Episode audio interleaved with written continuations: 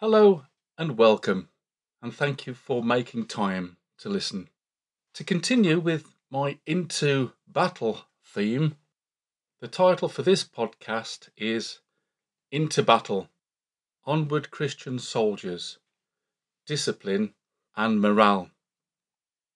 If discipline is weak, even the best equipped army is liable to crack when faced with hardship or adversity. Discipline can be an unpopular word. You just ask our grandchildren on a Wednesday when either Nana or Grandad says no. We are called to be disciples as Christians. That is, disciplined Christians, a vital part of Christian soldiering.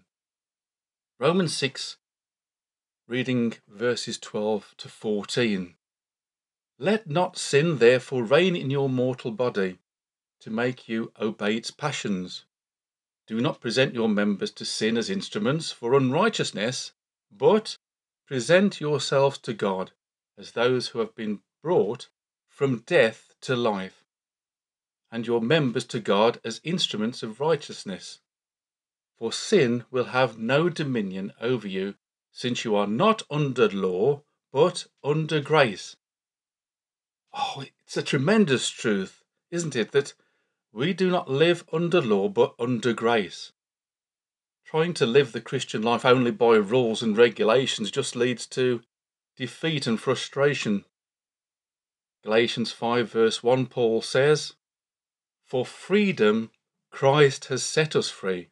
Stand firm, therefore, and do not submit again to the a yoke of slavery. But we must not forget, Paul goes on to say, from verse 13, For you were called to freedom, brothers and sisters. Only do not use your freedom as an opportunity for the flesh, but through love serve one another. For the whole law is fulfilled in one word you shall love your neighbour as yourself. So Paul is saying, do not let this freedom become an excuse for letting your physical desires rule you. Liberty must be balanced by discipline. A child and our, our, grandchildren need to be disciplined by parents, grandparents, and teachers. This helps children learn to discipline themselves and to be responsible for their own actions. So it is self discipline or, or self control, to use the Bible word. I want to focus on the disciplining of our behaviour, minds, and tongues. Let's read a bit more from Galatians chapter 5, reading 22 to 25. But the fruit of the Spirit is love, joy, peace, patience, kindness, goodness faithfulness, gentleness, self control. Against such things there is no law. And those who belong to Christ Jesus have crucified the flesh with its passions and desires. If we live by the Spirit, let us also walk by the Spirit. Let us not become conceited, provoking one another, envying one another. This reminded me of Ruth's series of podcasts entitled Battlefield of the Mind, reminding us that our minds are under constant bombardment by enemy propaganda. She warned us how easily our thought life can become infected by pride, selfishness, jealousy, and uncleanness. As Ruth reminded us too, the Bible makes it quite clear that we are responsible to discipline our minds. Paul write some important things about the mind. 1 Peter 1, reading verses 13 to 16. Therefore, preparing your minds for action and being sober minded, set your hope fully on the grace that will be brought to you at the revelation of Jesus Christ. As obedient children, do not be conformed to the passions of your former ignorance but as he who called you is holy, you also be holy in all your conduct, since it is written, You shall be holy, for I am holy. In his letter to the Christians in Philippi, Paul encourages them to have their minds thinking about whatever is true, whatever is honourable, whatever is just, whatever is pure, whatever is lovely, whatever is commendable, if there is any excellence, if there's anything worthy of praise, think about these things. That was Philippians chapter 4, verse 8. But also, perhaps, as well as our mind, our tongue, that probably needs the greatest self control of all.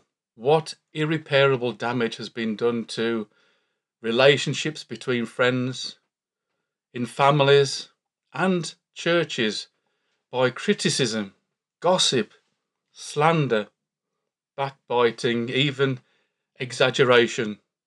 James has a lot to say about this. James 3, verses 5 to 10. So also the tongue is a small member, yet it boasts of great things. How great a forest is set ablaze by such a small fire. And the tongue is a fire, a world of unrighteousness. The tongue is set among our members, staining the whole body, setting on fire the entire course of life, and set on fire by hell. For every kind of beast and bird, of reptile and sea creature can be tamed and has been tamed by mankind. But no human being can tame the tongue. It is a restless evil, full of deadly poison. With it we bless our Lord and Father, and with it we curse people who are made in the likeness of God. From the same mouth come blessing and cursing. My brothers and sisters, these things ought not to be. Now, in every battle, morale has always been cru- of crucial importance. The finest trained and best equipped army becomes an easy prey once it is demoralized. How do we as Christians not get demoralized?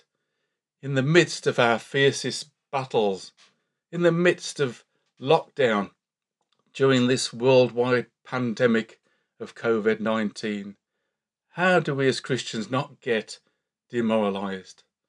The devil attacks us with fear, discouragement, and doubt.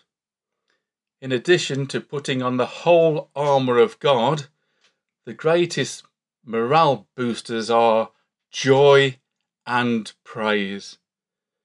Joy, like self control, is part of the fruit of the Spirit.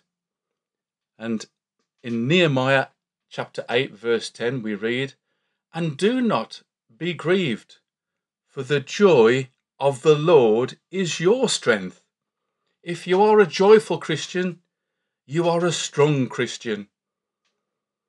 And when Paul was in prison, probably in Rome, he, he wrote a letter to the believers in Philippi and in that letter not a word of complaint or self pity, but a letter brimful of joy, praising, and thanksgiving. Let's just read one verse from Philippians chapter 4, verse 4.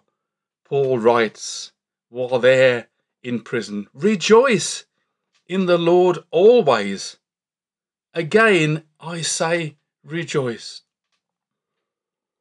And when Paul and Silas are imprisoned in the inner dungeon, their feet fixed in stocks, they spend the midnight hour praying and singing hymns to God, and the prisoners are listening to them. The Lord God responds with an earthquake, which freed them. The Bible often speaks of the sacrifice of praise. And some Christians, and even I and all, all of us sometimes we think, but I don't feel like praising God. I don't suppose Paul and Silas felt like it that night in the dark, in the dank and smelly inner prison with their feet in stocks. We are not invited to praise just when we feel like it. Hebrews 13, verse 15. Through Jesus, then let us continually offer up a sacrifice of praise to God. That is the fruit of lips that acknowledge his name. So be sure to always praise God, even through the, the difficult times and the sad times in our lives. We know that's difficult, but the psalmist um, encourages us in Psalm 34, verses 1 to 4. And I trust that it would encourage you today. He says, I will bless the Lord at all times. His praise shall continually be in my mouth. My soul makes its boast in the Lord. Let the humble hear and be glad. O magnify the Lord with me, and let us exalt his name together. I sought the Lord, and he answered me and delivered me from all my fears. And that includes COVID 19. So praise comes from an act of your will. It's, it's not an impulse, it's a decision you make, regardless of your feelings. And certainly, praise does rub off on others. Magnify the Lord with me. Let us exalt his name together. Praise is contagious. So, finally, great is the Lord and greatly to be praised. Thank you all for listening to this podcast, and God blesses us all. Thank you.